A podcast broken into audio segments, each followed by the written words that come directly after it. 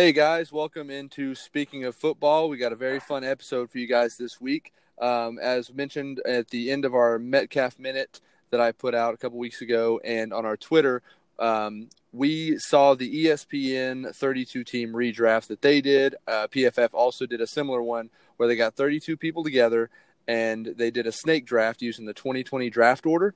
And we are doing the same thing, starting the league from scratch. Every player is a free agent and we are you know we got 30 29 other people to do this with us. And uh, our criteria what we have to go through to follow here is uh, you have to draft a quarterback. You have to draft two non-quarterback offensive players two defensive players and one wild card. And this can be any position. This can be offensive line. It can be kicker if you want. Doesn't matter. Um, but it's six rounds. You draft six players, one quarterback, and basically five other guys. And uh, it took us a couple weeks, but it was a lot of fun. And so we're here to talk about the results. And uh, so, yeah, let's go ahead and start. So, uh, Derek, you want to talk about your team? Oh, I get to go first. Sure. Okay. Um, all right. So obviously, uh, the three of us picked our favorite team. So I am the Cowboys, and um, the draft order we did was based off of this year's rookie draft. So I was drafting from the uh, 17 spot, and we did a uh, snake draft all the way through the six rounds. So my mindset was sitting there at 17. I wanted to probably go quarterback first, which is a little different from how I talked in our last show, but that was only with three of us. Um, now there was 32 of us. Um, so my original thought was to take a quarterback first, thinking that I wanted to get my running back in the second round, and I was going to be content with a Zeke, Barkley, or Kamara as my running back in the second round because I still believe running back is king to a degree. Um, however, I completely pivoted when um, uh, CMC was sitting there at the 17 spot. So, I mean, like I said, my strategy going in was take a QB there, but I had no idea CMC would be there still at pick 17. So, kind of like the Cowboys rookie draft this year, CD Lamb was sitting there at 17 for them. So, I uh, followed Jerry and uh, grabbed CMC. I couldn't couldn't pass it up. I mean, best running back in the league, hands down. Probably will be for the next five years. Couldn't couldn't do it. I had to take him. Um, because I'd honestly said I hoped one of the other quarterbacks would fall to me in round two after getting a QB in round one, but I just couldn't pass up on him. Um, and I think what well, I was the second running back off the board. I think Zeke went a, a couple picks before me, right, guys? The Yeah. team uh, went to the- went to the Raiders. uh, Yeah, he was the first yeah, running to the back. Raiders. He ended up being the first running back off the board, which I couldn't argue with, but I still think CMC's the better back. And I, But I'm going to say real quick, uh, just just before you go on about that, Derek. Um, so the Raiders guy, he was uh, inactive, so that his timer was almost out. We had an eight hour timer. He was almost out of time. And I was hanging out with my sister, who is also a pretty big NFL fan, big fantasy player. Um, and so I let her do sort of a fan pick. I let her step in and do the pick. and she just started naming off a few quarterbacks, most of whom had already been taken. You know, she wanted Mahomes, she wanted Wilson, whoever. And so she goes, "Oh, let's do Zeke." I was like, "Really, Zeke?" And she's like, "Yeah, sure, why not?" I was like, "Okay, we'll do that." And I'm like, "Yeah, I'm not gonna, I'm not gonna spend all day like talking about why you should or shouldn't or can or can't." So it's like, you know what, Zeke it is, Zeke it is at number twelve overall. Let's do it. Yeah, So I gotta say she's got good taste. However, I was surprised that she that he went that early because I really thought he'd be a second round running back, and I would have my quarterback in Zeke in round two. So it, she she started my draft off completely on a different foot. Even though, as you'll hear in a little bit, because we're kind of going to go through a sort of power ranking type aspect for each of us in a minute. I've got my team ranked as number two in my power rankings, so I still like. so humble, man. I gotta, you, got, you know, I'm right there. All right. So my next thought was coming in around two. I was thinking, all right, QB is going to probably be pretty thin, but if there's still a decent one there, I need to go ahead and lock down my QB on the second round pick. However, uh, Michael Thomas kept falling and falling and falling, and he literally was picked by Pittsburgh right before my pick. and I when I saw that happen because I was salivating that Michael Thomas almost fell into my lap. I mean, CMC and Michael Thomas paired together, amazing. Um, so now Michael Thomas was gone, and a couple of the other wide top wide receivers were gone with Julio and uh, let's see, where did Julio go? I think was Julio first off the board. No, Julio was the first. Godwin. Yeah, he was first wide. Godwin no, first Godwin went first. Kansas City in round two. Yeah, my, Michael Thomas going fourth was crazy. Yeah, Tennessee picked Julio. Yep, Julio went to Tennessee. And then Hopkins to the Rams. Hopkins to the Rams. Yep. So I and then Michael Thomas to Pittsburgh. About so the next. I mean, for me, Davante Adams is like the number. Is probably the number two wide receiver in the league. You could argue Hopkins, but he's in a new. Well, I guess everybody's in a new format this year. Uh, we're not speaking fantasy; we're speaking real football wise. So for me, Davante Adams is the top three wide receiver um, so again, kind of like CMC, he was sitting there, and most of the good QBs were gone. The top linebackers were gone. Top DLs were gone. The few top OL, you know, line offensive linemen were gone. So the obvious pick for value for me was to take Davante Adams there as a wide receiver for my second pick. He was hands down probably one of the best players left on the board out of any position. It was how I thought of it. Um, so then I was at this point I was kind of accepting the fact like, all right, I'm probably going to get stuck with a quarterback, but I had kind of a ace up my sleeve, hoping that I could grab Cam Newton in a couple later rounds. So I still believe. I mean, Cam's a beast of a physical specimen. You can't deny it. So I believe he still has another good handful of years left in the NFL as long as he doesn't take another too bad of an injury. Um, so I was kind of settled myself that I was going to take Cam Newton in the later round, and we'll return to that in a few minutes. Um, so moving on to round three, um, some other quarterbacks that had come off because you know I was still thinking about a few other ones.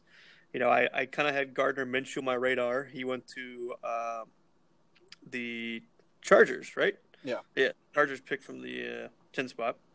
And then uh, Tannehill went to Indy. I kind of had both of them on my radar, and both of them were gone by time round three turned around.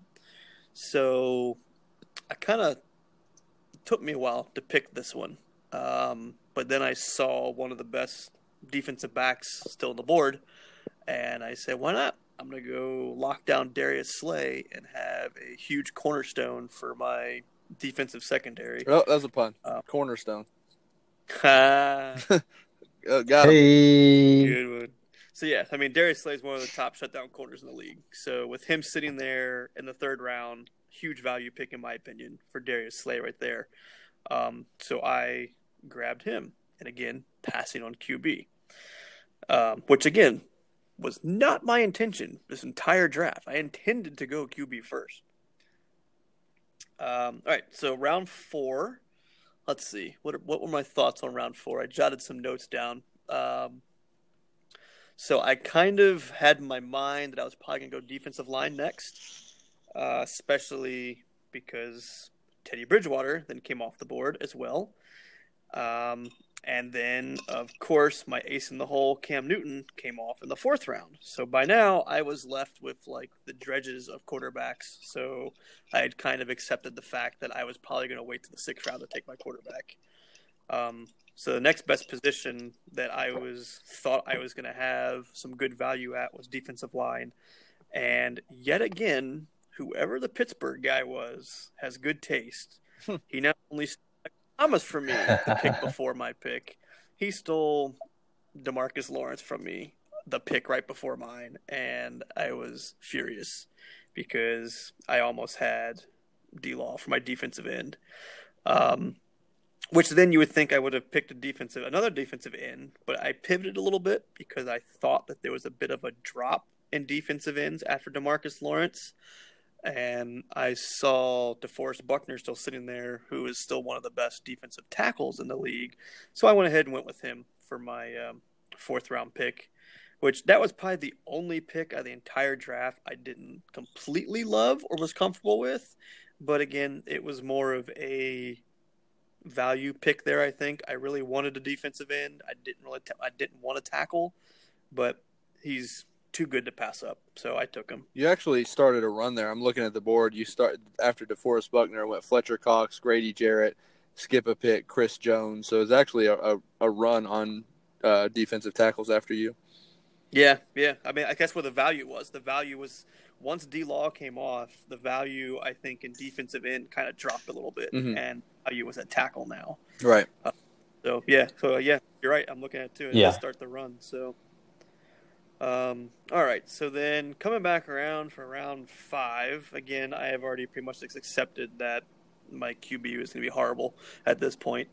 Um, so I said, what the heck? Let me get my linebacker. And um, obviously, earlier in the draft, had a Darius Leonard or a Van Der Esch or somebody like that been available, I might have, you know, grabbed them earlier on the draft, but they weren't. So I was excited hoping, with my fingers crossed, because Ian hadn't taken a linebacker yet. it feels about the same way I do with about my linebacker, that one of my favorite linebackers in the league. I grabbed uh, Joe Schobert. Um, so I was excited that Ian did not pick him up. Um, I do think he is one of the more talented linebackers outside of that handful of elite linebackers that are in the league.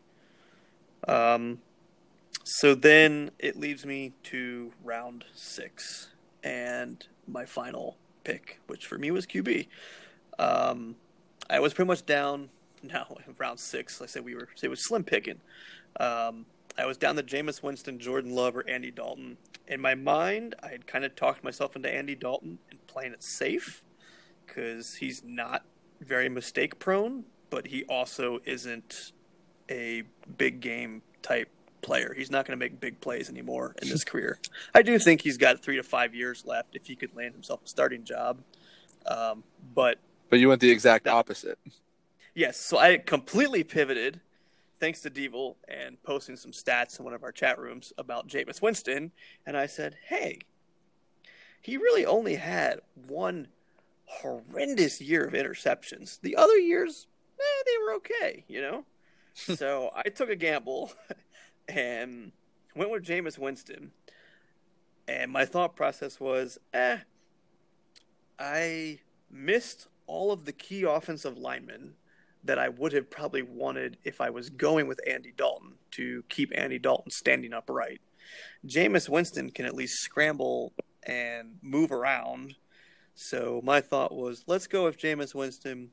Hopefully, I could, uh, you know, if this was taking another step further and we drafted all positions and coaches and stuff of that nature, assemble the right teachers and coaches around Jameis Winston to hopefully coach him out of his mistake-prone tendedness.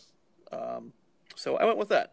I mean, overall, I was pretty happy with my team: Christian McCaffrey, Davante Adams, Darius Slay, DeForest Buckner, Joe Schobert, and Jameis Winston. So, and as I said earlier, when we review kind of our rankings, I had myself as the number two team out of everybody's. uh, but uh, yeah, also, I had kind of when I took Christian McCaffrey, I had kind of also in my head that, you know, some of the other QBs lesser known would also be available. But uh, as you'll hear later, Seattle with our good friend Goodrich took Jalen Hurts in round one, which I had as one of my surprises of the draft. I was like, oh, I can take him later. And I had already known that uh, Josh Allen was off the board because our other good buddy Devil took him uh, in round one as well before I even got the chance to pick uh, CMC. So those were kind of two of the guys I was eyeballing in later rounds for quarterback just before the draft even started that I didn't even get a chance at. But uh, yeah, that was my draft in a short-ish summary. um, so your draft. I, I made a, a quick list of the five, in my opinion, the five biggest reaches and the biggest values. And I had Jameis Winston as one of the biggest values because him like people give him a lot of a lot of hell for all those interceptions, but he still balled out when he wasn't throwing interceptions. He was playing lights out. I mean, absolutely. So, I mean, the stats he put up last year were some of the top of all time, positively. But um, I was a big fan of that pick at the end. I also have you as one of the biggest reaches, but that's technically I have all running backs in the first two rounds as a reach, in my opinion. So, Boo. you know, but you you know how I feel about that. I'm not going to go into a whole thing, but but so I mean, your first round pick I thought was a reach, and your last round was a, a value. So you know, it canceled out. I'll take it. Yeah. yeah. Mike, what do you got? Saints man. Let's hear. so, yeah. So I was the Saints, um, which means I was picking from uh, I think twenty three or is it twenty four? Let's say turns. Yeah. 24 um, which you know is is not a great place to be whenever you know that there's going to be uh, a lot of quarterbacks off the board. So I was not super excited. Uh, whenever it got to me, I felt like I needed to go quarterback. I was pretty convinced. Uh, my strategy for this whole draft, building a team, was going to be on the offensive side of the ball. I wanted to protect the quarterback. Um, you know, the guy that gets the ball, as Diva likes to say, he gets the ball on every play, touches the ball on every play. Um, and then on the the defensive side, I was gonna try to just um, just be really well rounded so that I could control games. Maybe not necessarily take a bunch of superstars, but have a really good core and foundation to build on. Because I believe that the offensive line is the most important part of any football team. Um, that with a good offensive line, you can have subpar quarterback play, subpar wide receivers, subpar pretty much everything else and you know you can do okay and if you have good players in those positions and a good offensive line then you're just set up for success so uh, when it got to me the quarterback pickings were starting to thin out and i kind of tilted a little bit um, and i ended up picking jimmy g which is not a terrible pick he's he's a good game manager um, i mean obviously he just went to the super bowl you know so he's he can't be a terrible guy but i think that that more uh, supports my philosophy that you know, with a good offensive line, anybody can do pretty well. So um, I figured, you know, why not just take a chance on him? He was the best of the rest, as they like to say. I was kind of hoping to get Joe Burrow. Um, and that's kind of a homer pick, also kind of a developmental pick I would have made, but he went to Los Angeles uh, four picks before me. So when it got to me, I was kind of tilting, picked Jimmy G. Um, and then when the second round came around, I, like Derek, was very surprised to see Michael Thomas available to me. Um, one thing that I wanted to note just about this draft in general, the platform that we used uh, was Clicky Draft, and there's no like rankings or um, average draft or you know even anything that that lists players in a certain way. They're just alphabetical order, so it it's very easy to overlook a player if you're not mm-hmm. searching for them specifically. So I kind of chalked up a lot of the picks to like maybe somebody just didn't know that guy was available or maybe they didn't have a lot of time to dig around. But anyway, um, so Michael Thomas was there and I was really tempted to take him. Um, but I didn't feel like I wanted to. So I felt like I wanted to go offensive line because I don't believe that Jimmy G is some sort of world beater. I felt like if I wanted him to be my quarterback, then I needed to protect him well, and I wanted to take some of the top offensive line talent while I still could. So I took Ryan Ramczyk. So he stays with the Saints, uh, you know, because why not? He's one of the best offensive, best rated offensive linemen. He's great on the field. He's very young. Uh, in fact, nobody on my team is older than 28. Jimmy G is the oldest person on my team, so I'm pretty excited about this core. Um, yeah, but then Michael Thomas ended up going to Pittsburgh anyway, so that worked out. Um, next round, I wanted to take best available. That was pretty much what I was trying to do for the whole draft. Um, I had the positions that I wanted in mind, but I was looking at what players were left at each position and trying to prioritize that way. So I had a spreadsheet and I was keeping track of what players were taken, and I would look for you know which position had been uh, farmed from the least whenever it was my pick. And so whenever it came to my third round pick, I realized that linebacker had been pretty uh, pretty neglected, and yet like like uh, Derek said, getting a, a, Darius Leonard or somebody like that would have been great. But I feel like I did just as well because I basically took Darius Leonard from a couple of years ago, but he's got a, a little bit of an injury risk, and I took LVE. I took Leighton Vander Esch, and I am very excited about that pick. Um, obviously, a great talent, but also just a really smart guy. Um, I told the guys this during our process. I believe that middle linebacker is a very uh, it's one of the most important positions on defense, just because they're basically. I mean, they call them the quarterback of the defense, and he's really smart. He's really good at at spying out the quarterback on the other team and seeing what following the ball, seeing where it's going to go, and um, you know he reminds me a lot of one of my favorite defensive players of all time, and, and Luke Kuechly, in that like. I mean, their defense was always decent with on on the Panthers whenever he was there, but he really elevated their game. Um, and I felt like with a with a draft this small, only taking the six players that we were, I wanted to pick guys that were difference makers at their position, not just you know good guys, but guys that would make the rest of the team better as well. And I feel like he really brings that. He's smart. He can you know change plays on the fly, and he can uh, adjust to whatever the the other team's offense is doing. So I was really excited to get him there. Um, but at this point, I wanted to point out that I had kind of wished looking at the rest of the quarterbacks that were on the board because in this round, um, Teddy Bridgewater went to Houston. Uh, Tannehill, Ryan Tannehill went to Indianapolis. Um, Jared Goff went to Miami. So I, I, was looking at the board and I was like, man, if I had not been so tilted about Jimmy G, I could have gotten any of these guys that I feel like. I mean, maybe Jimmy G's a little bit better than those guys, but if my if if my idea is to build an offensive line that can support any quarterback, those guys would have fit in just fine. Um, and I could have taken, you know, a, a maybe a wide receiver stud. Maybe I could have gotten that Michael Thomas, or I could have gotten um, another uh, top-rated offensive lineman at the beginning. And so at that point, I was kind of thinking about that, but ended up working out. I was really excited about what I got to pick later on. Uh, in the fourth round, I ended up taking Calvin Ridley. He was the, um, in my opinion, the most talented, uh, scheme-proof wide receiver, young wide receiver that was left. And like I said, I was really pri- trying to prioritize age here build a, a, core that I could just build on with the rest of my teams, the rest of my players for the next couple of years.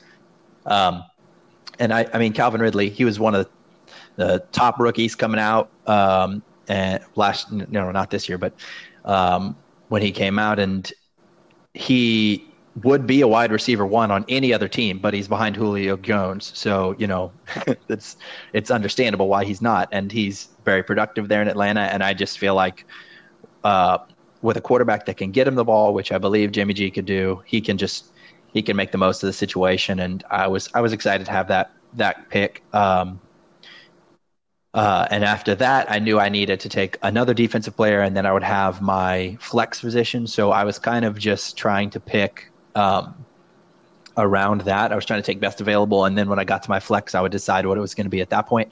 So then, the, in the fifth round, I wanted I had to take my defensive player because I wanted to see, keep my flex, uh, and I wanted to get a good lineman because I believe that you know with a good middle linebacker and a, a, good lineman that can either get after the quarterback or stop the run, then you know that's a good one-two punch on defense. And if you can just get some some mediocre or average guys around him, then you know you can hold the line pretty well.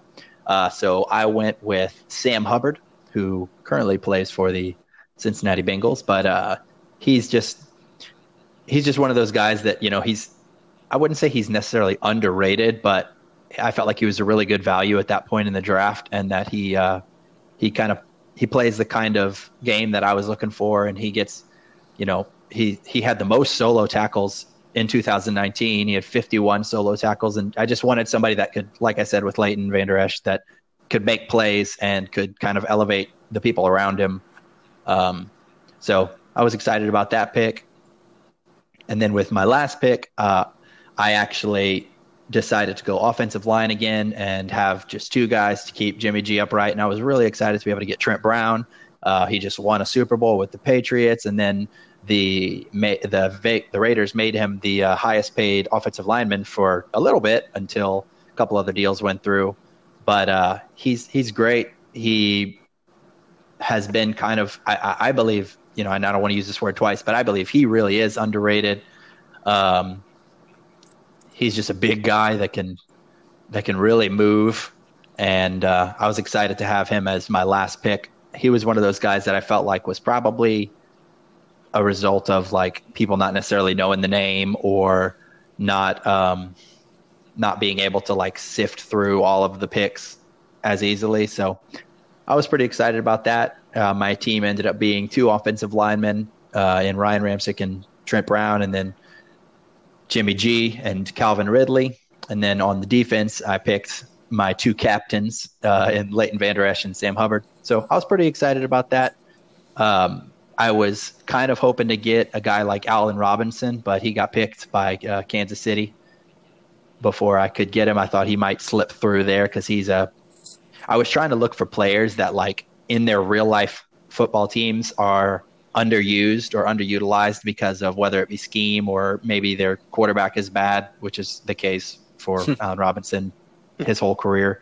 Um, and so I was just really looking for guys that were maybe on worse teams but were standout talents because and that's not really that hard to do because you know a lot of the worst I mean the worst teams always pick first so a lot of good guys go to go to young uh, go to bad teams.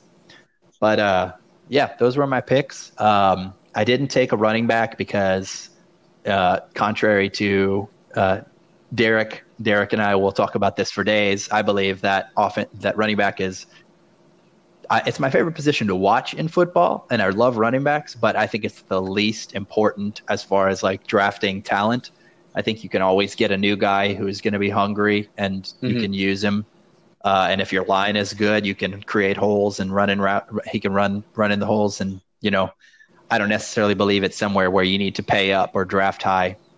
Um, and uh, I didn't take a cornerback because while I do believe cornerback is really important, um, I think that by taking a middle linebacker who can kind of rearrange coverage, I can just have guys that are not necessarily the best of the best out there, um, and having a, a, tackle that can get to the quarterback as well. You know, like I, I can just. I felt like I could make do. You know, I was stop the ball before it gets to the point where coverage needs to be thought mm. about quite as much. So those were my thoughts. Uh, that's my team. I'm pretty excited about it.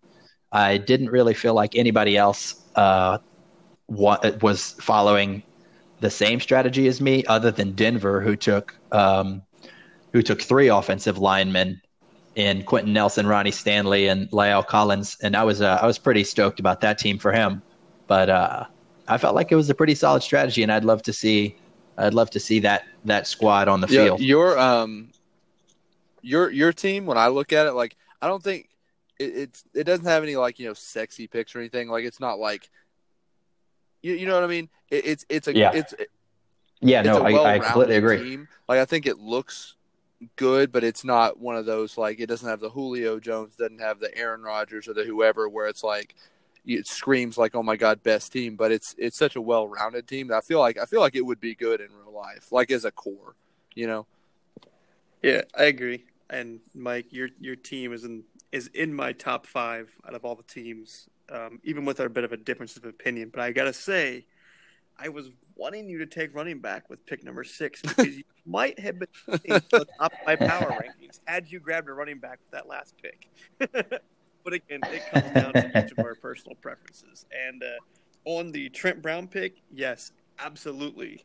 Had I realized he was there, you wouldn't have gotten him because I would have probably taken him in round five had I noticed him sitting there. And that was as a result yeah. of probably the format we were using. I completely didn't see him there because I, I, I, just mentioned a few minutes ago yeah. through my thought process. Oh yeah, all the decent top end offensive linemen are gone, which obviously Mike just proved me wrong because he was sitting there in the last round. So had I noticed him, it would have I would have had him. but that might have then led me to take Andy Dalton versus Jameis Winston because I'd have felt a little safer with somebody of Dalton's age and play versus a riskier person with Jameis Winston. But no, good good draft, Mike. I like you. You're you're in my top five. Yeah, I really like I really like your values. Um, and Trent Brown. You know, I was you know researching a lot of picks afterwards, and I found out that Trent Brown is a uh, he was a, drafted in the seventh round a few years ago. Which, oh, wow. yeah, I mean, for a, a a, a tackle of his caliber, I mean, seventh round is insane. And then you know, like you said, he was the the highest paid offensive tackle at one point, just you know temporarily. Going from a seventh rounder to that is pretty spectacular. Um, but yeah, so um, I guess I'm gonna move on to my team. Um, I was the Browns, of course. You know, we're all our Homer teams, so I got to pick tenth. Um, and you know, I keep hearing Derek talk talk about his uh, his power rankings and talking about you know had he drafted a running back, it would have been higher. And he hasn't told me where I'm at on his power rankings, and I know how he feels about uh, Baker Mayfield. So I feel like just that pick alone is going to knock me down to like 16th or worst or something. I didn't go past five. I'll save you the. Uh, the you didn't? no, really? I didn't rank them all out. okay. Well, but I'm sure, I can do it later, and I'll let you know. but but I'm definitely not in that five though. I'm sure. You're not in the five. I'm okay, and that's fine. I I'll live. I'm not worried about yours. I'm worried about mine. Um, but anyways, so uh, my team first round, tenth overall, I picked Baker Mayfield. Not only because I'm a Cleveland fan, I believe after what he did his rookie year, throwing he broke the rookie touchdown record, passing touchdown record, um, and in only 13 games. So um, I believe he's got the talent. I think that the um, you know the Browns screwed him a little bit with that really experienced head coach last year and poor offensive line play, and OBJ was playing hurt, and they just were not on the same page. So I think Baker has the talent to be a franchise QB still, uh, regardless of you know whether he's a Brown or not. So I picked him tenth, and this was he was the what the eighth quarterback off the board, um, which I think I think is fair. I mean, if we're going, you know, if we're factoring age, because I think a lot of this has to do with, um, you know, building a franchise. You know, we're we're eliminating all contracts. Let's just say they're all on four year contracts. I think over the next four years, you know, compared to some of the older guys or possibly rookies, that I think I think he's got a shot to be a really high caliber player still. Um, so I picked him uh, at 10. That was that was a good pick. I can't I can't I mean no, as you said, I'm not a huge Baker fan, but I can't fault you for it because there's no way he'd have come back around to you in the second round. No, that just wasn't happening.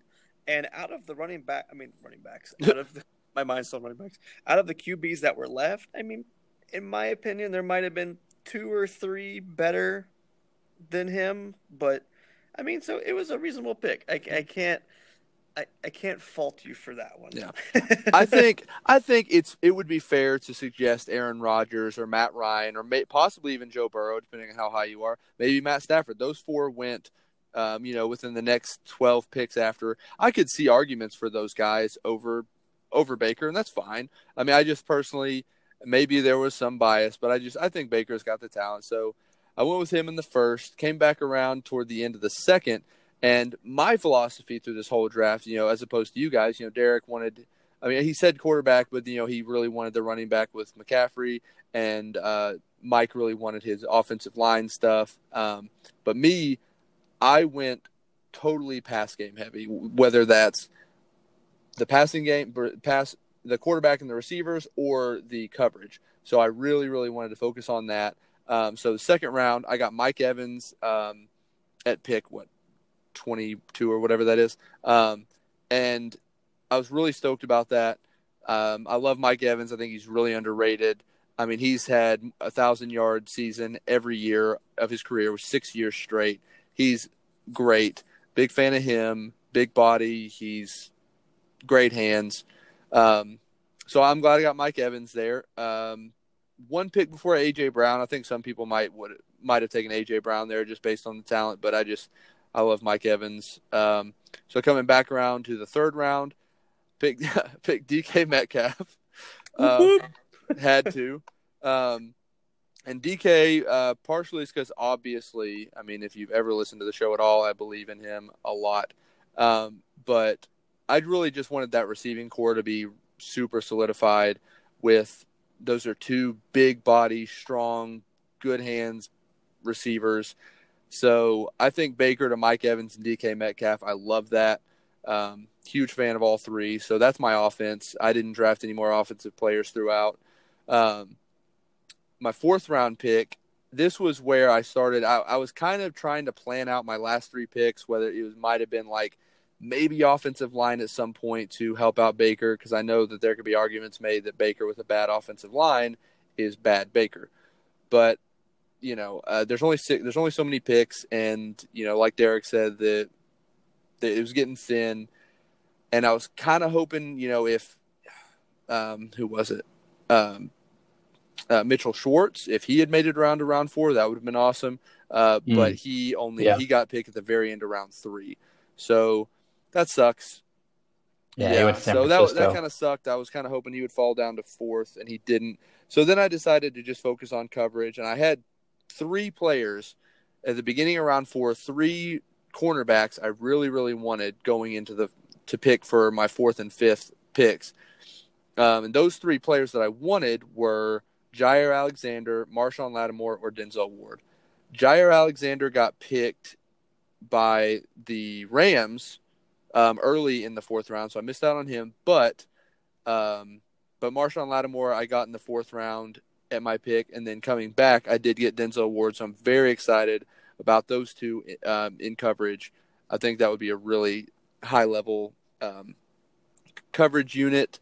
Um, and then finally coming back around to my sixth pick, it was uh, you know my wild card pick. I picked my quarterback, my two offensive, my two defensive. Could have been any player, but I think, and I, I again, I could be biased based on my own picks, but I think this might be one of the best value picks. It was Harrison Smith um, in the sixth round because Harrison Smith is a very high end safety, great in coverage. He's a little older, so I could see the argument there. You know, he's like 31.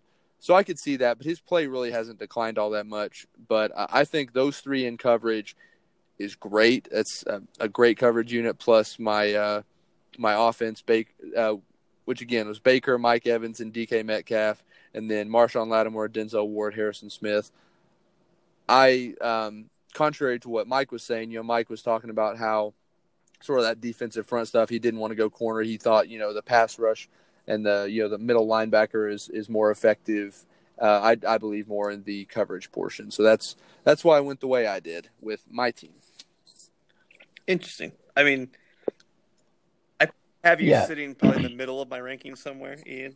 Um, mainly because I love the Mike Evans DK Metcalf stack, but with this exercise of how we did this, I wasn't a fan of any of the seven teams that took double wideouts, just because I felt like you get you get your one, you have one good wideout, you use the pick for something else. But again, if we were doing this in a vacuum with only picking six positions out of an entire starting team, so um, that was just kind of my thought on it. And then I and I agree with you, the Harrison Smith pick was crazy value.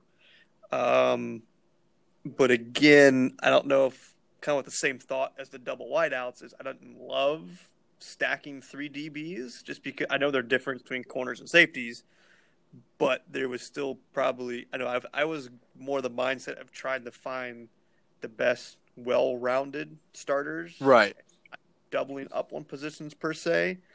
Um, that was really just my only difference. I loved the players you picked and the value you got for most of them. So that 100% I agree with. I just didn't love your thought process with it.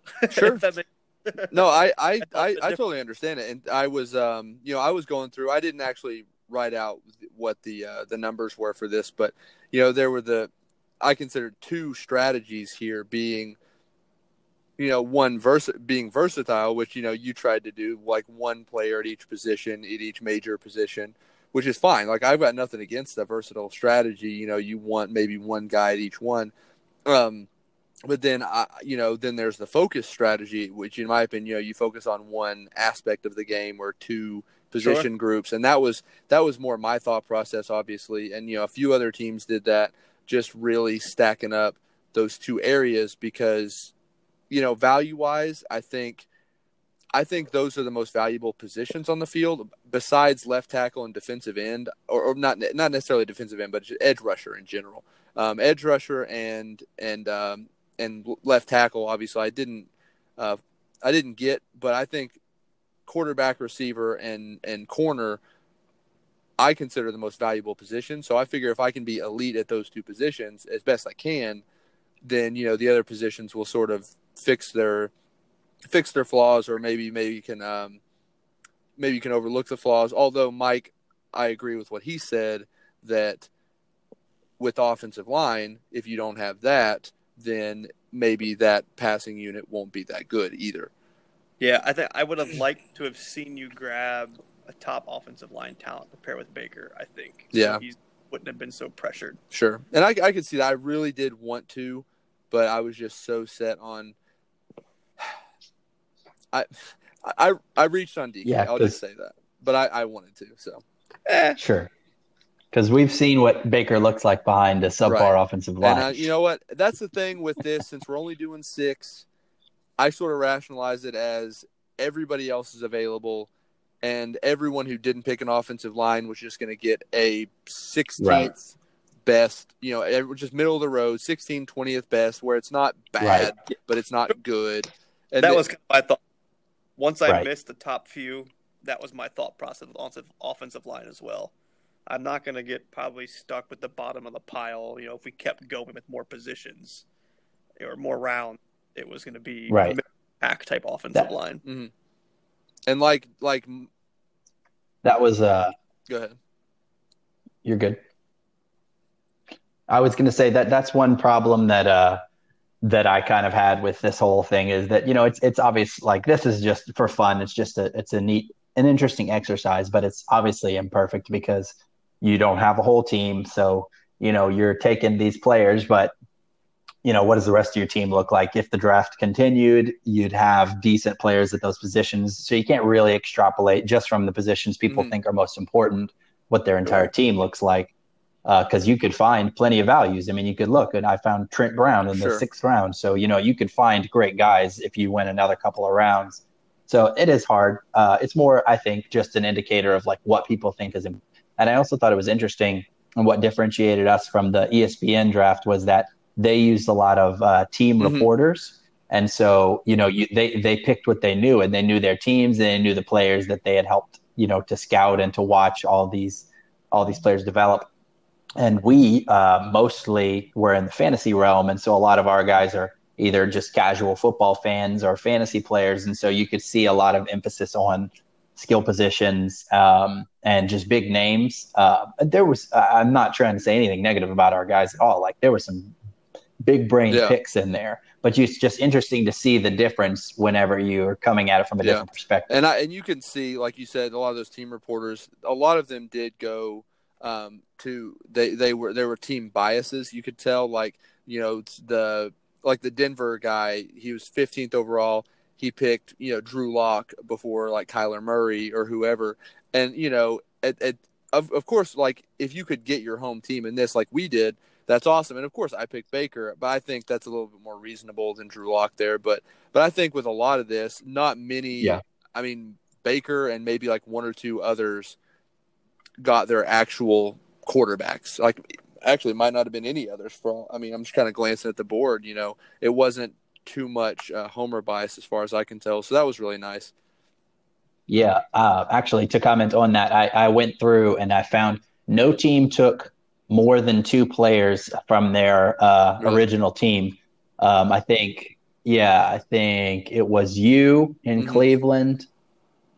Um, and then I can't remember who the other player was. I'll look at it again. But yeah, interestingly enough, a trend that I saw was most of the teams that did take a player from their uh, the team that they had took a defensive player. And I think that that's interesting. Uh, and I'm extrapolating a lot here, but because whenever it got to the later rounds uh, and you're getting a little deeper in the draft and you're having to do a little more thinking um, and you can't just go on the big names and stuff, I think a lot of people tended to lean towards the players that Mm. they know. Um, and you can look at like look at Green Bay. Uh, his first pick was David Bakhtiari, which he's great offensive lineman. But you know, like when you watch somebody play every week all the time, you're like, man, that guy is so Sure. good. You know what I mean? And so it's it's it's interesting to see how that how that bias Yeah. kind of Yeah. develops. I totally agree. I mean, you, you and you see that a lot. Like you know, when you're talking, when you're on fantasy Twitter or Reddit or whatever, um, especially you know, when there's Homer guys. Uh, I, I use, especially with PFF. You know, I follow PFF, and they'll say, "Here are our top ten receivers this year." And you know, when they said that today, and some guy in the comments, "Oh, where the hell is Cooper Kupp?" And it's like, why would Cooper Kupp be in the top ten? And it's like, mm, uh, like I mean, he dropped off completely. I mean, statistically, at least towards the end there, and it's just, it is one of those things where you, like you said, you watch them every week, and it happens even worse in the draft when you know you're watching your college team and people aren't talking about your you know your college quarterback or whatever as a first round pick you freak out and say well he's great but it's like you probably didn't watch like every single other college every week like of course you're going to think Right. that your guy is better because you know his strengths and weaknesses And so, of course, it's going to stand out. And, I, and that's that's a really interesting point, though, about our draft is you know I picked Denzel Ward, like you said, he's a defensive player because I wanted. Uh, I guess I'm familiar with him, and that, I mean I don't know. I, I didn't even think about it that way, but that that makes sense. It's probably a subconscious thing there. Yeah, that's like Yeah, when we started sure. talking about defensive positions, and I was scanning the board for defensive ends. I like the light bulb went off. I was like, oh wait, D Law hasn't been taken. That's perfect. Yeah, I bet everybody's sleeping on him because he had down year last year. Freaking Steelers. It was- pick. that was funny too. Because I remember you you texted the group chat. You're like, "Oh, I'm gonna pick a DE next. Who do you think I'm gonna get?" And I was like, uh, "Demarcus Lawrence." It's pretty obvious who you're going for there, man.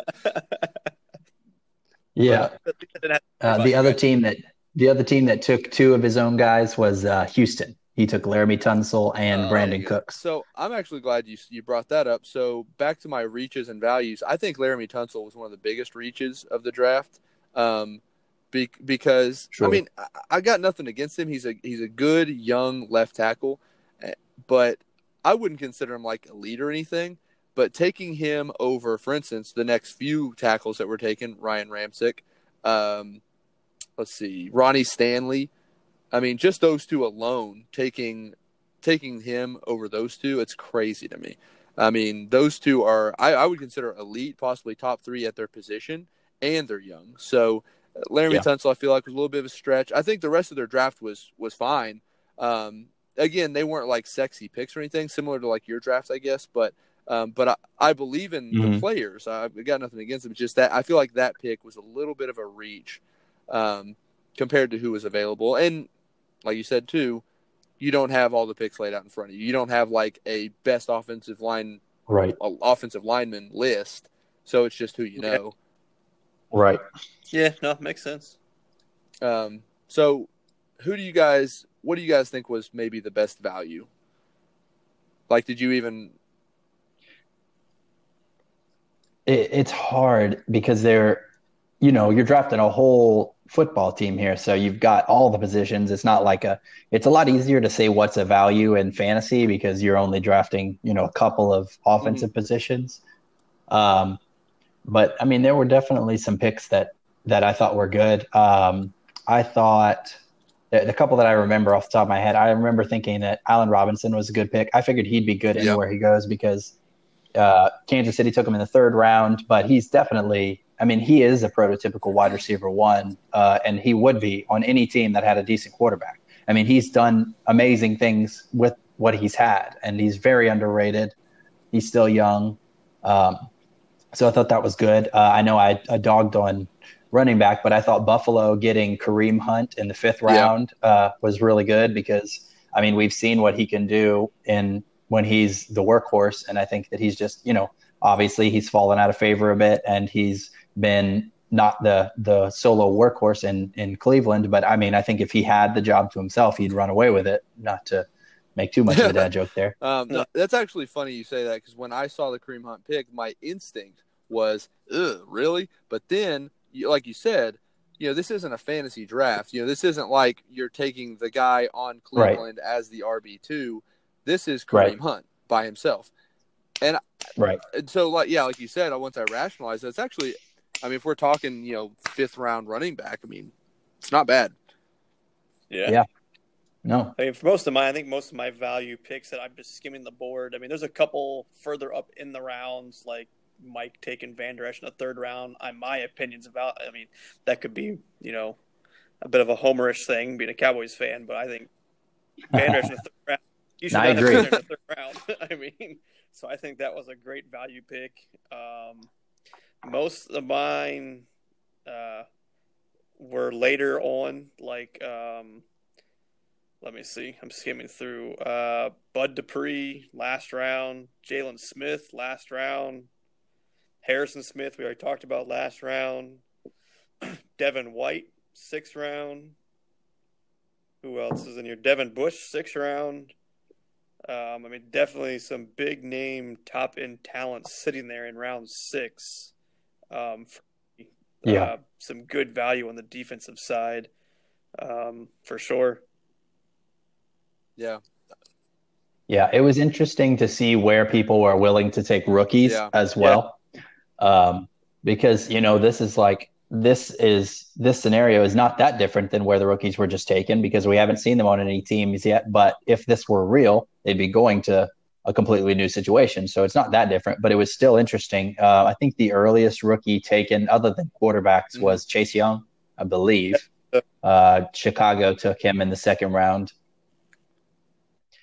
But yeah, it was it was just pretty interesting. There were there were not that many, but then at the end of the game, at the end of the the draft, there were a couple that started popping off the board. Yeah. Some linemen Definitely and uh, the uh, stuff. rookie running backs that came off the board there. Yeah. That was Oh, yeah. surprising to me too. Like uh, Pittsburgh was one of those where I really, really loved the team, but then, uh, and I'm not trying to dog it. Like Pittsburgh, it still might even be a top three team for me. Um, but just that that Clyde Edwards Helaire pick in the in the sixth round, I don't know. I just Yeah, like a, a rookie running back in general on here. I mean, then again, like Mike was saying earlier, I mean, if you could put just any high end running back on a team, as long as you got a decent offensive line, you could be fine. Um, but I just, yeah, that was a little. I wasn't expecting that from that team. Um, for sure. But I, I actually I put down I the 15 rookies in total were taken. That's pretty good, actually. Yeah, so half of you know half the teams took one. I mean, I'm not. I mean, on average, anyways. I, I don't know if maybe some teams took Right, two, right. possibly, but um, I don't think so. Um, but then uh, on the inverse of that, uh, the old guys, uh, which I considered 32 and older for non QBs, and then 35 and older for QBs. Um, there were 24 old players. Um, Huh. So, um, and actually, they're not going to be. They're not 32 right now. They're either 32 this year or next year. Um, because I actually um, broke down. Um, you know, I'm a big, big PFF fan, like I've mentioned before, and what I did uh, actually was I put together this really obnoxious like formula and um, tried to break down like analytically using PFF grades and um, like developmental formulas and all this type of stuff to see where the teams, which teams would be best this year, next year, and the third year, um, just based on these cores, and and try to try and be objective too. Like I did put positional value in there. Um, you know, this is all my own like doing. So this is you know, it's not like a set, you know, end all be all ranking, but like I tried to be as objective as possible about it. And uh, to be honest, it's it's weird to me, but um, the Raiders, um, I think I think the Raiders came out on top the first year, um, it, just doing what I did, and which I think is insane considering you know what I was talking about earlier, how Ezekiel Elliott was their first round pick, and how much trash I talked on the, um, on the running back on the Ezekiel Elliott pick, and I had I had the Raiders the top, top three in the first year. That's pretty good. I have them just outside my top five, Nice. mainly because of the Drew Brees pick, but they are definitely in a Mhm. win now mode. One hundred percent. Yeah, I had um I've got New England and Tennessee at least with this formula stuff I'm I'm talking about. I had them as top 2 or 3 every year for the next 3 years. Um That's cool. And those teams uh Tennessee big win now team uh but they're great picks I think. Uh Tom Brady, Julio Jones, Shaq Barrett, Adam Thielen, Kevin Byard and um Anthony Castonzo. Um, so they were, a, you know, like you said, versatile team. They got pretty much one from each position, except for Julio and Adam Thielen. But I mean, that's that's a solid team, you know, Yeah. all around for every every round, I think. And then the Patriots on the inverse, um, I had them as the top team for the next two years. That was um, Matt Stafford, Dirt. Oh, good. Oh, the Patriots, yeah, I said, yeah. oh, good. Patriots. I know it's. I was annoyed by that too.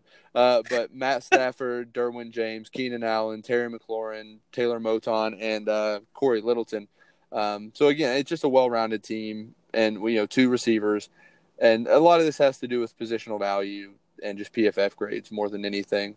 Um, so, like I said, I, I was surprised to see like Pittsburgh and the Raiders in the top three of mine, with you know having picked running backs the way they did. So it's not like I totally discounted those running back teams, but Sure.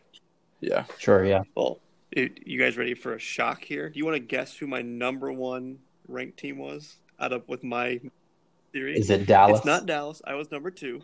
Oh, okay. Hold on. Let me let me scan the board. Let me scan the board. Uh, which team grabbed a running back obnoxiously high? Uh, is it Philadelphia?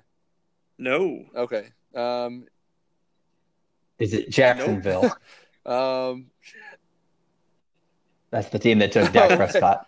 um, hold on. Oh, I want to guess it so bad. Is it the? Oh, is it the the Rams?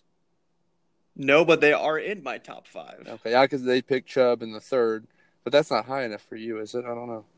Are you are you ready? Ready? Oh, hold on. Let me do one more guess. I really want to try and get it. Oh, is it Atlanta?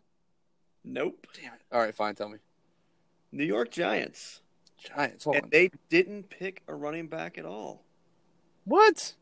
Ah, Just- that's pretty I good. I just couldn't get past their lineup that they created. I mean, I thought Yeah, they it's pretty put good. Together one of one of the strongest positional groups out of all of us. I mean, I just couldn't get past it. I, I like to believe that if we did round seven, they would be picking a running back, and it would. God. And there's a handful of running backs out there. You know, I, I feel like a Kenyon Drake or something like that would fit perfectly well into their team. I mean, I just really felt like the Giants put together the best, well-rounded. Again, my thought into this was well-roundedness. Sure. Versus, as we know, Ian and a few others went stack at certain position, you know, positional value. I mean, Deshaun Watson, Minkah Fitzpatrick, Beckham, Trent Williams, Frank Clark, and Bud Dupree. I mean, that's just outstanding. I mean, I just couldn't, I couldn't get past that, even without a running back. I couldn't get past it. See, So they surprisingly are at the top of my power rankings for my top five. I um, I like them. When I was scrolling through, see, like I was trying to also do a personal subjective ranking, you know, outside Yeah. of all that formula stuff. They were uh, in the formula stuff. They were top ten, uh, so they're still good either way. Uh, but my personal rankings, I had, I think I had them in the top five. I really only created top three, but I think I had them. I had to put like a top six before I w- narrowed it down, and they were in my top six. Yeah. It's a good That's- team. I just, I don't, I think Bud Dupree was the only reason. I don't love Bud Dupree, but um, otherwise, I think it really, it's a really solid lineup. Yeah, I mean, I would have probably there's a you know I would have probably taken Jaylon Smith or something over Bud Dupree, but I definitely can't fault the Bud Dupree pick. Um, that was probably the only one I didn't love out of all of them. I agree with Ian, but still, I just thought that that was stellar. And then we all know you already heard me say I had myself a second. um, Great. I did put myself at the top, and then you mentioned you guessed Rams. Um, you were right. I have Rams as uh, number three for me. Um, I I could have probably put them at number two above my own squad because of the Joe Burrow pick, and I'm I kind of think highly of Joe Burrow, Mhm.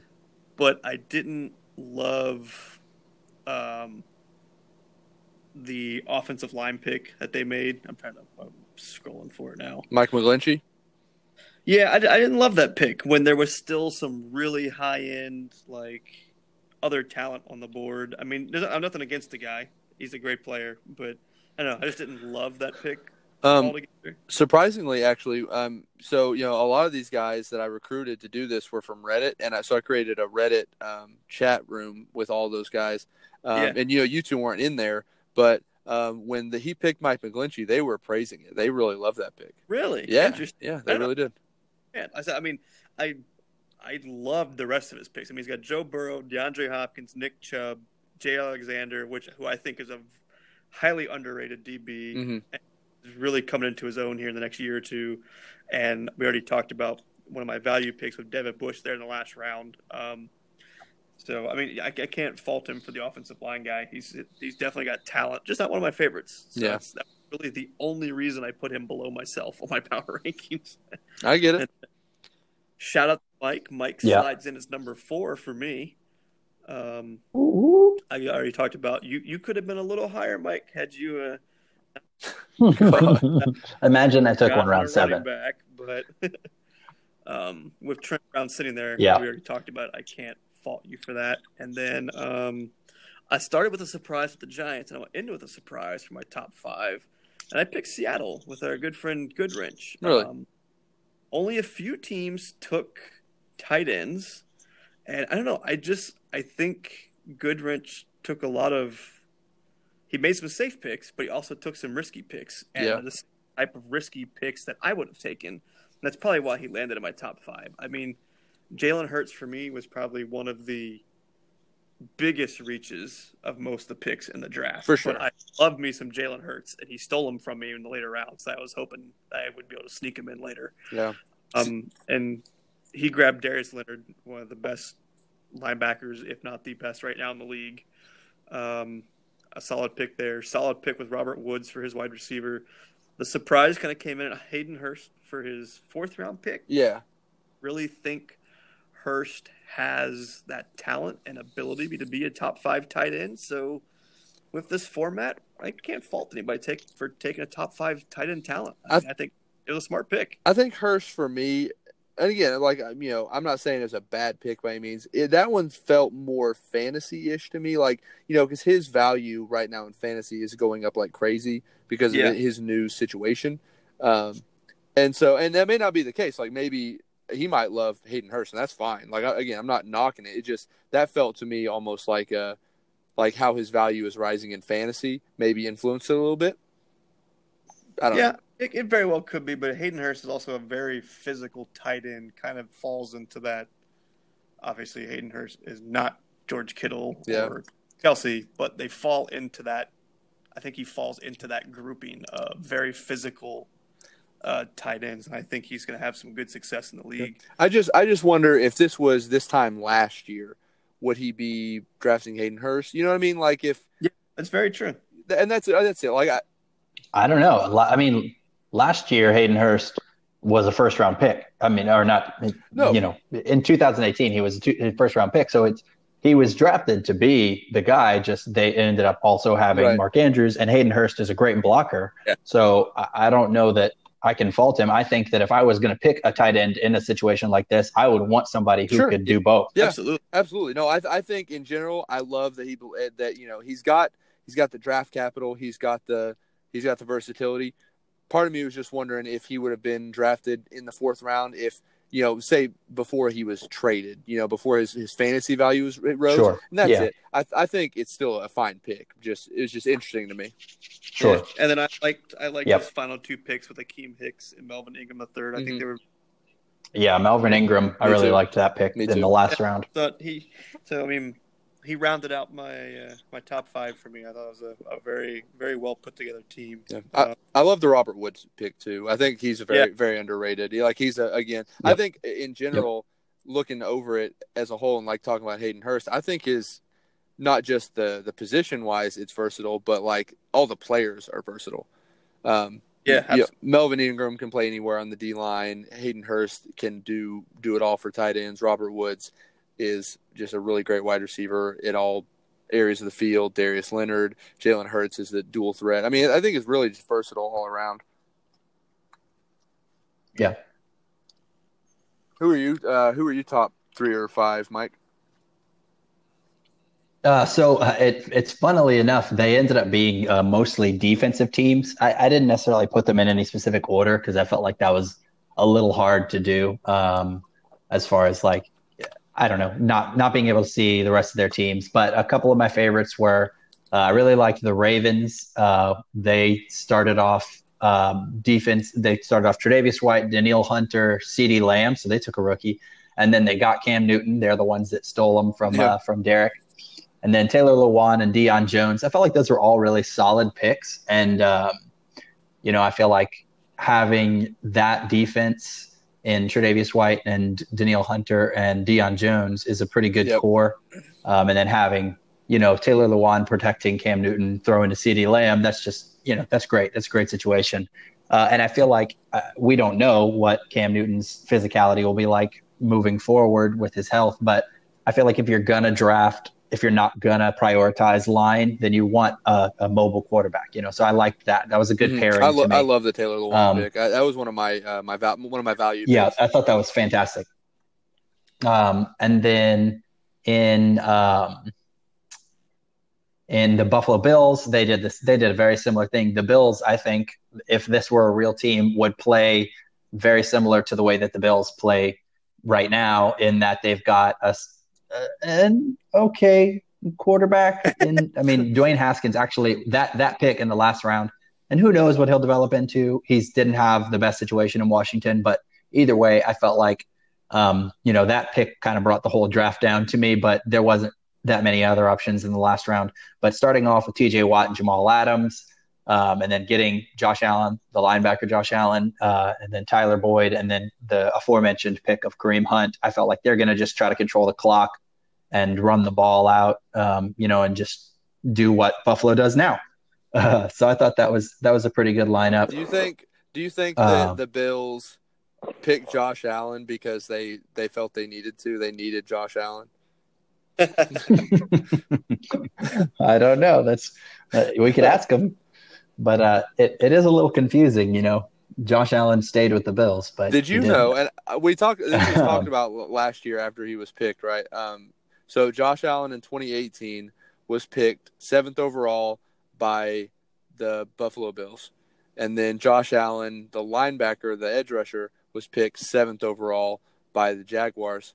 And so I did not realize both, that. Uh, both teams have alliterative names: the Jacksonville Jaguars and the Buffalo Bills.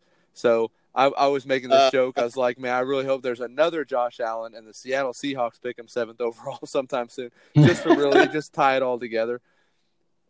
Which that'd have been. But it is weird. Yeah. I think that they were both that's funny. seventh overall. You know. Yeah, that's definitely crazy. Um, the another team that I really liked was, and it, it's I mean, I will also say I really like my team because I drafted it and I had a strategy that I was following. so, like, obviously, yeah. I like my team. Um, but I also really liked Indianapolis. They kind of threw me off in the fifth round when they grabbed Jonathan Taylor, not only because he's a running back, but because he's a rookie running back. And so that just, I don't know if they're just really excited about that. Like, obviously, Jonathan Taylor is great. And he, you know, there are a lot of people that are saying like he could be the next, you know, I, I hate to even say it, but he could be the next Saquon or, you know, the next generational talent, which we like to make, make that uh, comment because yeah. loves it. Um, but the, before that pick, I really like their team, and I don't hate that Jonathan Taylor is on their team. It's more of an opportunity cost thing where they could have taken somebody else, you know, that that could have made more impact. But they've got Myles Garrett in the first, then Tyreek Hill, um, Tannehill, who I think is one of the better, you know, like if you're going to go late round quarterback, he's he's a great option. Um, Chris Jones, Jonathan Taylor, and then Devin White, which is a you know another one of those. Uh, he's not a homer, but I got to see a lot of him when he played in college, so just I believe in him. Obviously, real real football believes in him as well because he went in the first round last year. Um, those are those are probably three of my favorites, and then obviously I love myself. yes, I, I, said I love myself. Um, there's a bunch of teams that I I mean a lot of these teams it's just fascinating to me to like consider the possibilities of like oh, what would happen if this was a real team, right. you know, and um, we got to see some of these things happen like in a different world. Like for example, we were just talking about uh, Jonathan Taylor.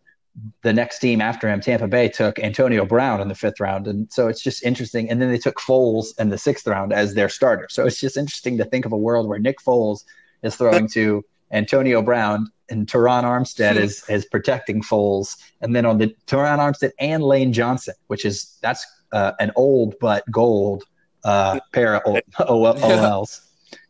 So it's just it's just interesting to to kind of theory craft and think about yeah. all these different things. But um, while I have the floor, I did want to make the note that I found there are two teams that took two rookies from this year, and that's Cincinnati took uh, Henry Ruggs and Jedrick Wills, and then um, what was the other team? I just had it right here in front of me. Oh yeah, Los Angeles. The I think it's the Rams. It gets confusing going back and forth. The Chargers. No, the Chargers took Denzel Mims and Isaiah Simmons. So obviously different sides of the ball, but yeah. two rookies. The Chargers took a lot of young talent.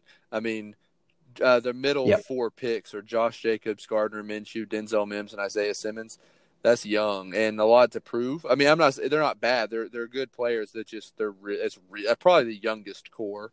Um, if, if, I mean without sure. looking too hard. Um, and interestingly with Cincinnati, um, I feel bad for him. Uh, he he he timed out his very first pick. You know, it was the very first pick of the draft. Um, and so what I did was when when someone timed out, I auto picked them with. Um, I was using the PFF uh, 32 team redraft. I just went with the next available player on their board, so long as it wasn't doubled up on position, just so it wasn't quite as homerish as the ESPN one. Um, and it was a little analytics based. Sure. And so they got Mahomes, which was going to be the first pick, no matter who you're talking to.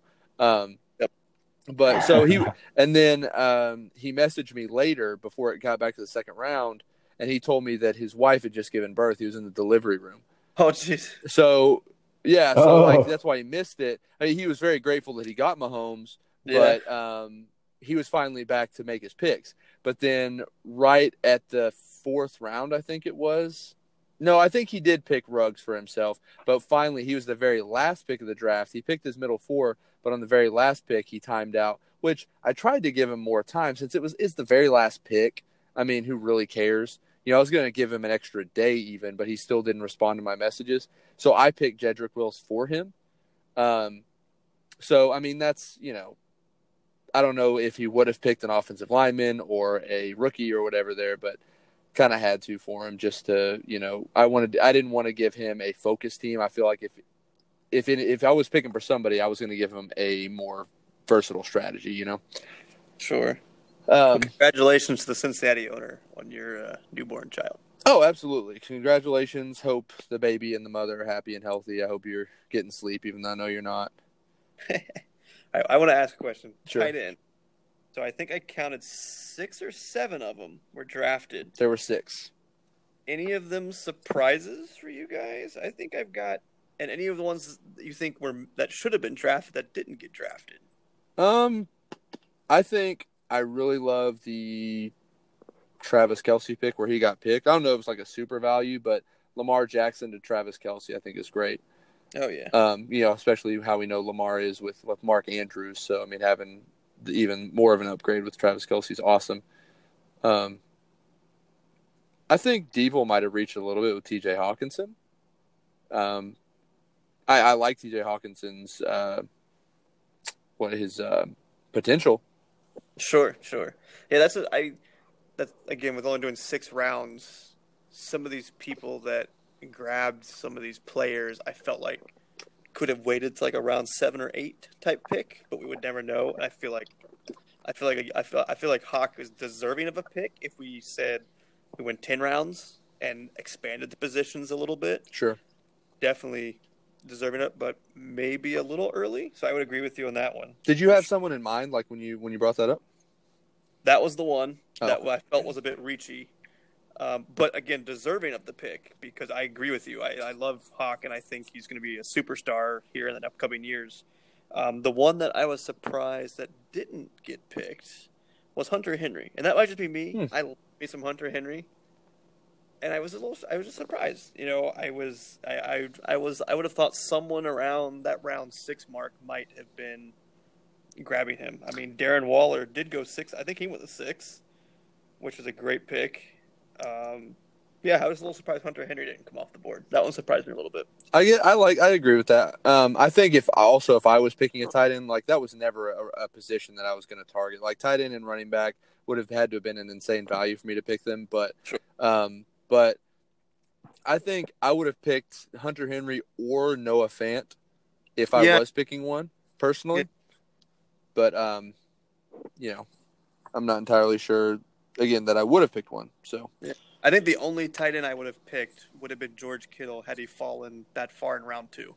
yeah, no, for sure. that, I would not have probably. I would not have gone tight end uh, in this draft. Maybe if Kelce would have came back to the third, but I was, you know, I was going. I was trying to stay focused on the younger age bracket too. So Yeah. no, I'm curious your thoughts on tight end. I, I felt like that five to seven range was probably the appropriate amount to come off for a six round draft of these positions.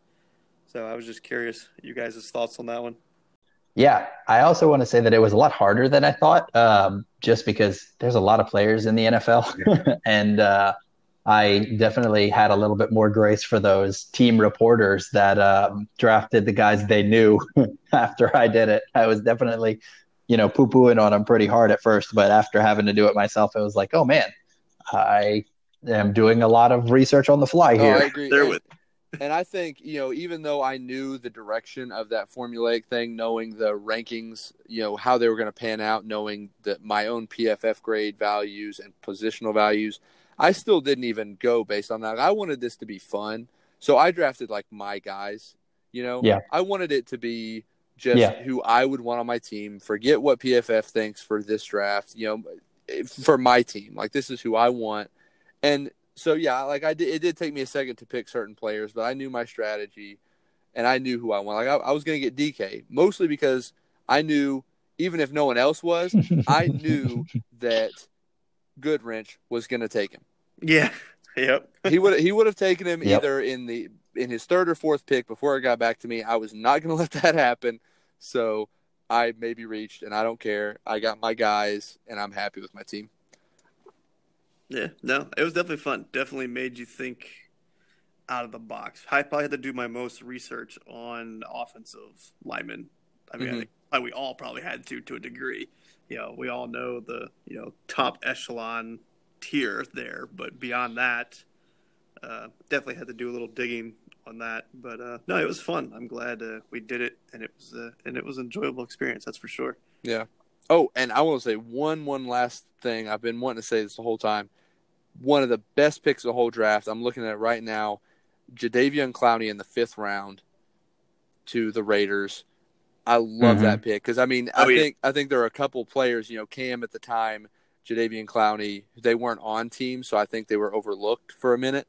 Um, but but him being drafted in the fifth round, I think was awesome. Man. So I definitely overlooked him. As you're talking about it, I'm sitting here thinking, dang it, when I was looking to when D Law got stolen out from under my nose, I had to panic and pivot. And yeah, Jadeveon Clowney could have been a great pick right there. yeah, I- and I still like my DeForest Buckner pick. But Sure. And I think I might have even screwed you based on that free agents free agent comment because um so you know you kept mentioning in our uh, group chat that you really wanted Cam at some point and uh, somebody asked me he's like hey can we select free agents and I was like oh yeah for sure It's like any of them I was like yeah Cam Jadeveon Clowney I don't care and so so like two pick, two picks later somebody picked Cam Newton so I think I might have screwed you by reaffirming that yes you can pick uh, free agents so Dang you you. No, it's Well, all. It was fun. Yeah. All right. So, Yeah. um, anything else? You guys got anything else? No, that was it. I was just gonna say, uh, we'll maybe find something else to uh, talk about to fill in some some of this uh, non-football time that we're all having uh, until something exciting happens. So I'm sure we'll come up with something creative. Yeah. And keep us posted on that uh, Metcalf minute on uh, Jamal Adams for sure. I'm watching for it. Watching for it.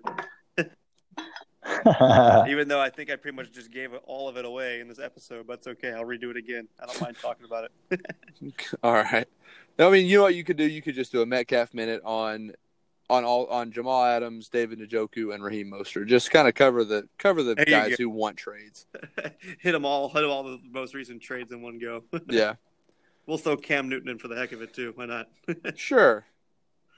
All right. Well, thanks everybody for listening tonight. We appreciate it, or whatever time of the day you're listening to. And stay tuned for something else. Time in the future. Yeah, I think the tight end values for the most part were pretty good. I think, like I said, if, if Travis Kelce was there maybe in the third round, you know, I really wanted Mike Evans. I might have taken Travis Kelce. That would have been great. Um, but I, th- I think for the most part, you know, Kittle, Kelce, those were great values. Um, Mark Andrews in the third was great. So those are the three I think I really would have targeted at all in this personally. But, you know, that's just personal preference. I think they all went about pretty much where they should have gone. Um, but speaking of Travis Kelce, too, um, my uh, rankings, I don't have like a set one, two, three, just sort of my top three in general. Um, one of them was Washington. I really love the, um, you know, Orlando Brown blocking for Lamar Jackson. That's a really good, you know, we know that to be a good combo already. Um, and then they've got Kenny Golladay and Travis Kelce as the receivers, which I really like a lot. You know, Travis Kelce obviously being a good blocking tight end, tight end as well.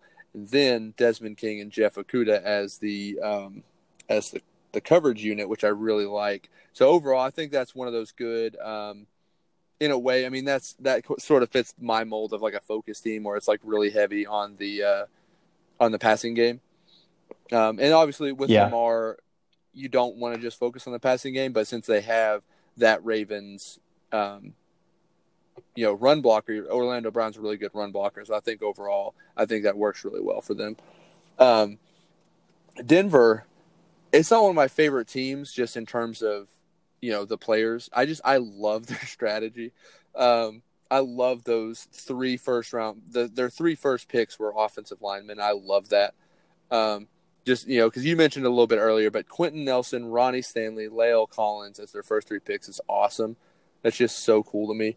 Um, and you know, just they, Yeah. and he was texting me uh, individually talking about how he loved. Uh, you know, he thinks that football's won in the trenches, so not just entirely the offensive line, because his next two picks were Grady Jarrett and Arik Armstead, who are also great rushers. So it's just across the board, like his first five picks, and I love that he was going all linemen. And I actually had to remind him. I was like, "Hey, just so you know, I don't know if you remember the positional limits, but you have you still have to take a quarterback." He's like, "Oh, really? Damn." Because I think I think he would have gone like offensive line again or defensive line again if I didn't remind him. Um, but he went with Jordan Love, which I don't I don't love that pick. Hey, Oh, uh, which I, I don't like Jordan Love really at all. I think he's, I don't know. I don't think he's a, a very good talent. Um, I think he's really overrated. you must be an Aaron Rodgers fan. No, I am not. But just in general during the draft process, I really didn't like Jordan Love that much. But, um, but I mean, hell, you give you give any quarterback that line, my goodness. Um, I love just Quenton Nelson and Ron, Ronnie Stanley alone was good, but adding La'el Collins was um, was awesome. Um, but then uh, the Patriots, um, I really like that team, and you know we talked about that already through the objective nonsense formula stuff that I did, and um, I just think it's really really well rounded team with you know deep deep receiver, slot receiver, good offensive lineman, you know Derwin James, Cory Littleton, good on defense. I think it just in general, it's just a really solid team. Um, but yeah, so those those are my top three. I'd say um, I really like I said I like Pittsburgh. I almost put Pittsburgh in there. I just don't love that Clyde Edwards Helaire pick, but overall, I think there's some really good teams in here. Some really good, um, like Mike's team, for instance. You know, there's a lot of different style of teams. Is that you know like Mike's team is good. It's just not a lot of like sexy picks, and I think that's how like maybe the Bears are. I like the Bears because they're like they're Yeah. receivers. You know, they got Matt Ryan and they got Stefon Diggs and Tyler Lockett, and I think that's just those are good receivers, good you know high caliber receivers. I think, but they're not talked about like high caliber receivers. You know what I mean? So I You guess make- you could make that argument for Philly too. I mean, yeah, I mean, Um, Barkley, Barkley's a top, you know, a household name, but you Sure. know, Juju, DeVante Parker, right. I mean, almost the same argument for them. They're just not a lot of sexy picks, but decent, solid picks. Yeah, and and same thing with their defense is Justin Simmons and Demario Davis. I don't think either of them get as much credit as they deserve. PFF, uh, you know, when I was doing all the grades for this, uh, putting them in the in my uh, sheet, those are actually the top rank at their position, and they went in the fifth and sixth round. Um, so like like the, Justin Simmons was the highest graded PFF last year. Demario Davis highest graded linebacker. So I mean, that's it's pretty good. I mean, like you said, you know the they're not a lot. They don't sound like sexy picks, but they're really highly graded by PFF at the very least. So they're good picks. Um, but yeah, some of the other teams, you know, like we were talking about, some things that stood out. Um, like maybe an argument could be about the Panthers versus the Cardinals. Uh, you know, like for quarterbacks. So um, fifth overall was Aaron Donald. Aaron Donald. Sixth was Joey Bosa. And then Carolina jumped back into the quarterbacks. Do you guys think Carson Wentz was worthy of being the next quarterback, or do you think Kyler Murray's got the potential and should he have jumped Car- Carson Wentz? Absolutely. Yeah, you think so? I think so. Uh, it's hard to say. Uh, if he keeps being plagued by injuries, then I I think Kyler Murray has. I don't know, man. If Carson Wentz is what they drafted him to be, then then I then I think he's fine there. But just being injured as much as he has, um, it's hard to say because Kyler Murray's not been, you know, but one year the starter. So it's just that's a tough call. I think they're pretty good. They're pretty good the way they are. I probably would have taken Murray over Carson Wentz personally. Yeah. I think they went in the order that I would have taken them. Like the the four, the four quarterback, actually the first eight quarterbacks, I would have taken in the in the exact order they went.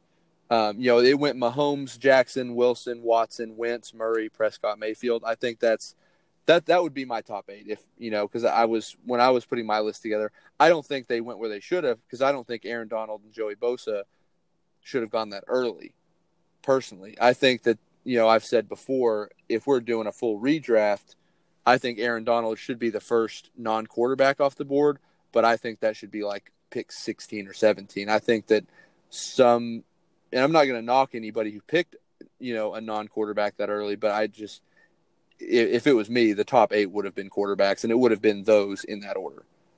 Eh, maybe. I don't. I, I like. I like. I like Carson Wentz there. I do. I think Carson Wentz over Murray.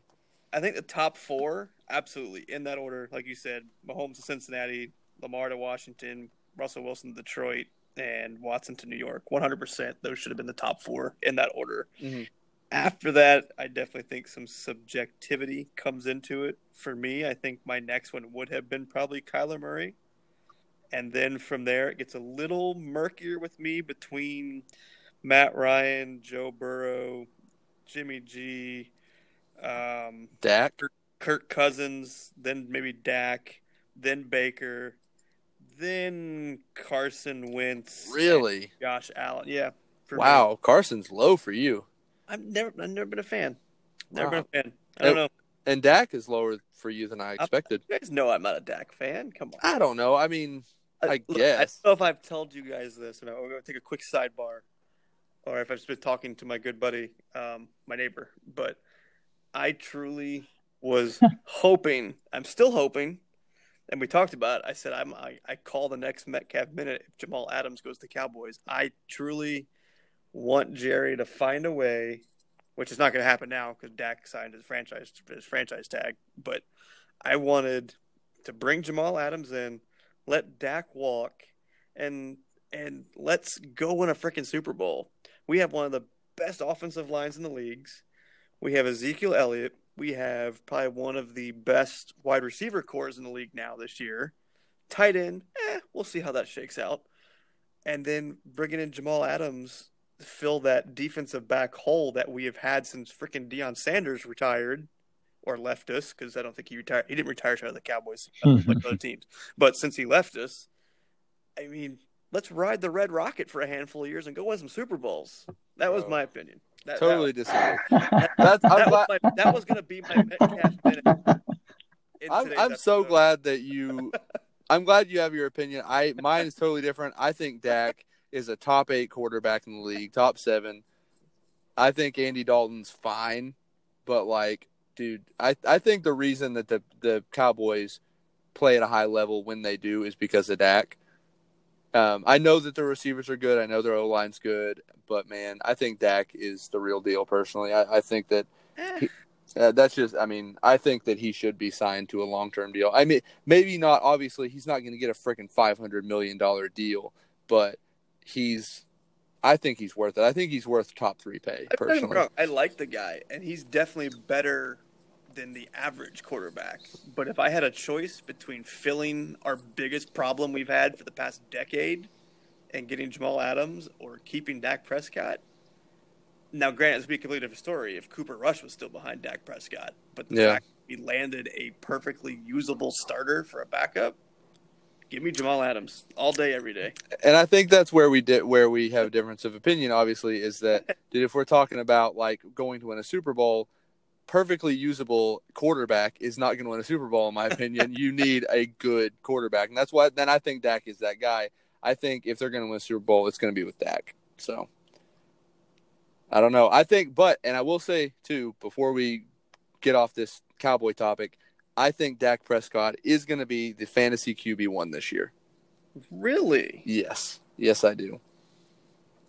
Oh, That's my that's my hot take. I don't do I don't think Write I do like a ton of hot takes. I did tweet it out. I tweeted it the other day. I thought So I it- saw that. Yeah. It's saved like in the on the internet uh, from our page. I think Dak is going to be QB one over Mahomes, over Lamar, over Wilson. He's QB one for me. Interesting. Yeah. So I for uh, for for a, a real football. There sake, it is. I hope you are one hundred percent correct. yeah. Well, and that and that's one thing about fantasy that uh, you know. Again, I, I need, we need to wrap this Cowboy stuff up, but um, but So- you know, I think rabbit hole. I think that CeeDee Lamb added added to that receiver core is bad for the receivers because you know obviously none of us even know who the most valuable guy is there right now. Could be any one of the three of them, but Yeah. I think that lowers the value of all three. I don't think any of them will have the statistical production of a top ten receiver, Agreed. but but I think that really really elevates Dak. I think their O line's too good. I think that you know ha- keeping Kellen Moore as their offensive coordinator and bringing in Mike McCarthy, I think that Dak is going to bring it to a totally new level. And I don't think it's going to be like a Mahomes or Lamar. Like, I think they're all just going to be f- high end and not just blow everybody else out of the water. But I think Dak's going to be the top guy. I hope you're right. That's all I gotta say. Yeah. Um, okay, so there's a couple more. Let's see, a couple more quarterbacks we wanted to talk about too, right? Um, let's see, who else? Um, I think. well, we want to talk about Drew Lock because we mentioned him earlier in the ESPN redraft. He went 15th overall above Kyler, and now here he is going in the second round. Um, you know, he's the second pick after Jalen Ramsey for Zach's team um, in Minnesota. So, um, what do you think about Drew Lock going there over, let's see, over Daniel Jones and Jared Goff? appropriate. I think. I think. I think he was appropriate. I think he should. I think uh, an early second round pick for Drew Lock in this exercise was probably spot on in the right spots. I think Zach got that right Mhm. with Minnesota. I do think he should have gone ahead of like Tua or maybe Tom Brady. Really? Um, Really? Just just because of Brady's age, not that he's better than Brady, but just an age factor. So he, I think he maybe could have floated to the back end of round one, maybe, but definitely more appropriate placing for him in our draft, I think, than the ESPN one. Sure. And and I um, I don't know. go ahead. I like uh, I like the pick there. I think that my I like Drew Lock this year in fantasy because I think that he's got they're setting him up for a lot of success. I I have this weird like based on no statistics whatsoever. I have this thought that Daniel Jones will develop into a good quarterback. Boy. I think he's got the bones of of uh yeah. So I think I think he I think he will. I said hot What's take number two for the night. He Yeah, I mean, I don't know how long it'll take, and I'm not like I'm not betting on it at all. I just have this feeling, and Drew Lock feels like one of those guys to me that could just be like, you know, like a uh, I don't know. And this is this is a hurtful hot take, but I feel like he could eventually be like another Brian Hoyer or or something like that, where he's like he he gets around, he's like a great backup, but like he's not the guy you want to be your starter. And I, I, I like, like I said, I don't really know why I feel the way that I do. These are Sure. gut calls. Um, yeah, I think Daniel Jones got a lot of flack. Just you know that because he was drafted more highly than he was anticipated to be drafted. You know, and I think so. Just the fact that he Yeah. was overranked by the Giants in a lot of people's opinion, it made it sound like he was a bad pick. Like I don't think that Daniel Jones was ever supposed Right. to be a bad quarterback. You know, but I feel like a lot of people went that route when he was picked Right. so high, and I, I disagree. Like I think he has the, like you said, the potential to be a good quarterback. He's just got to fix, you know, he's got to fix those, you know, the ball, Yeah, he had to be the starter year one. right, and he and he needs to fix some of those issues. And you know, they they've got to work on a few things like their offensive line, which I think they, I, I don't entirely remember. I think they approached that a little bit, but they've got a really solid, I think, um, you know, receiving corps. You know, they got Saquon uh, out of the backfield. You know, Golden Tate, uh, Sterling Shepard, Evan Engram, I, I, and Da- Da- Darius Slayton. Slayton. Exactly. I, I've got no qualms with Daniel Jones becoming a top a QB one in fantasy. You know, I think he's I think he's got the statistical as long as he keeps the turnovers down, I think he could do it. Yeah, it's, um, it's doable. Yeah, I don't know that I believe it yet, but I I see the I see the argument for sure. Yeah. Um, let's see. I've I got to throw this out there. It was this. Uh, we were chatting off air a few minutes ago, and I forget. I think Mike pointed out there was only one team that took three of the same players from the same team. Not not the same team, but let me rephrase that. one team. Three of the three players from the same original yes, team. There you go. Thanks, Mike. Bailed me out there, and uh, I find it funny that it was our good friend Zach, who is a huge Vikings fan, ended up with three Broncos on his team in a row too. It's true. At least they were good Broncos. I mean, we got we just talked about Drew Lock. He snagged Bradley Chubb, which I was going to mention earlier when we were talking about linebacker. I think Bradley Chubb is definitely going to start approaching that top echelon here in the next couple years. Um, and he grabbed uh, Jerry Jeudy, you know, one of the hot rookies coming out. So mm-hmm. only a good, good three picks there for Zach. But yeah, he was the only the only team that picked uh, three players from the original team that they were on. Yeah, and and I remember him like talking up Jerry Jeudy even a year ago. Like I know how how highly he feels about Jerry True. Jeudy. Um, right. Because I we had this conversation once where I said that I think Kenny Golladay is worth the 101 in like if the 2020 101 in fantasy and in dynasty leagues, and he said there's no way Jerry Jeudy would could be that. He could be the next Julio, the next whatever. So for the longest time, I know Zach is a big Jeudy fan. Um, and and you know, in Zach's defense, Kirk Cousins, Danielle Hunter, and Adam Thielen had all been picked at that point. So those positions the, for the Vikings couldn't have been picked. That is true. That is true. So and those, and those, are some of the heavy hitters for the Vikings. So right. So I'll, I'll give them the benefit of the doubt there. You know, um, but I love the Jalen Ramsey pick, if if nothing else, because I, I said also in our last thing if it wasn't going to be Aaron Donald as the first non QB, I would say I would say Jalen Ramsey. So I think that's a really great pick. Yeah.